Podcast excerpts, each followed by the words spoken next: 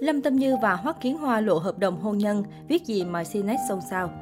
Những ngày qua, công chúng xứ đài không khỏi xôn xao trước tuyên bố ly hôn giữa Từ Hy Viên và ông xã doanh nhân Uông Tiểu Phi sau hơn 10 năm kết hôn.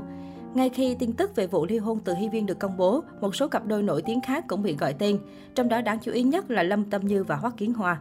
Theo một bài viết mới đây được đăng tải trên trang Baza House, một nguồn tin tiết lộ về bản thỏa thuận tiền hôn nhân giữa Lâm Tâm Như và Hoắc Kiến Hoa. Bản thỏa thuận này được cho là có lợi nhiều cho công việc của Lâm Tâm Như, ngay cả sau khi kết hôn.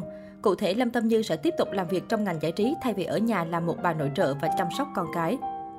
Đối với điều khoản này, nhiều người cho rằng Lâm Tâm Như đã suy nghĩ cũng như tính toán rất kỹ, nếu không sẽ chẳng quyết định cùng Hoắc Kiến Hoa ký bản thỏa thuận tiền hôn nhân.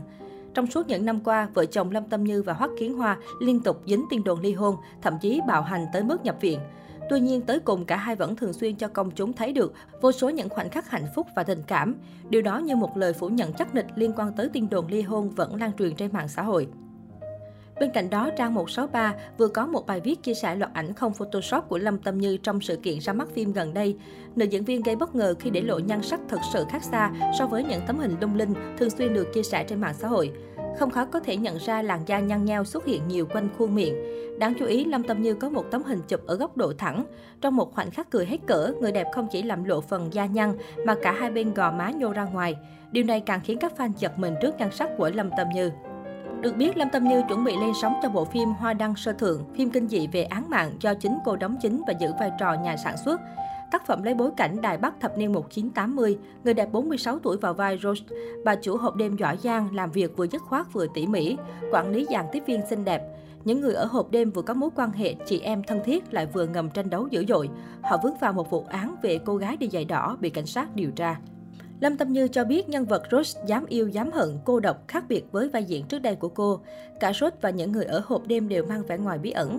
Lâm Tâm Như thích kịch bản vì yếu tố hồi hộp, bất ngờ, nội dung khó đoán. Cô nhận xét kịch bản tạo cơ hội cho các diễn viên phát huy khả năng diễn đạt sự biến hóa nội tâm. Phim bấm máy tháng 9 năm 2020 và hoàn tất ghi hình hồi tháng 1. Với vai trò nhà sản xuất, Lâm Tâm Như nói chú trọng đầu tư bối cảnh trang phục, tái hiện khung cảnh và con người Đài Loan cách đây hơn 3 thập niên. Tổng số trang phục dàn diễn viên mặc hơn 1.000 bộ. Trước khi quay, Lâm Tâm Như và các diễn viên đóng nhân viên của hộp đêm còn thực tập tại một khách sạn kiểu Nhật, học cách rót rượu, dùng bật lửa, cách cúi đầu chào khách. Phim do Liên Dịch Kỳ đạo diễn, dàn diễn viên gồm Dương Cẩn Hoa, Dương Hữu Ninh, Lưu Phẩm Ngôn, Quách Tuyết Phù, Tạ Hân Dĩnh, Tô Kiệt Khải. Ở tuổi 45, Lâm Tâm Như có trong tay sự nghiệp rực rỡ và một gia đình hạnh phúc, niềm ao ước của nhiều đồng nghiệp trong giới. Trong một cuộc phỏng vấn, Lâm Tâm Như tiết lộ con gái thường xuyên xin mẹ sinh thêm em. Nữ diễn viên mua nhiều búp bê cho con nhưng cô bé muốn có em thật.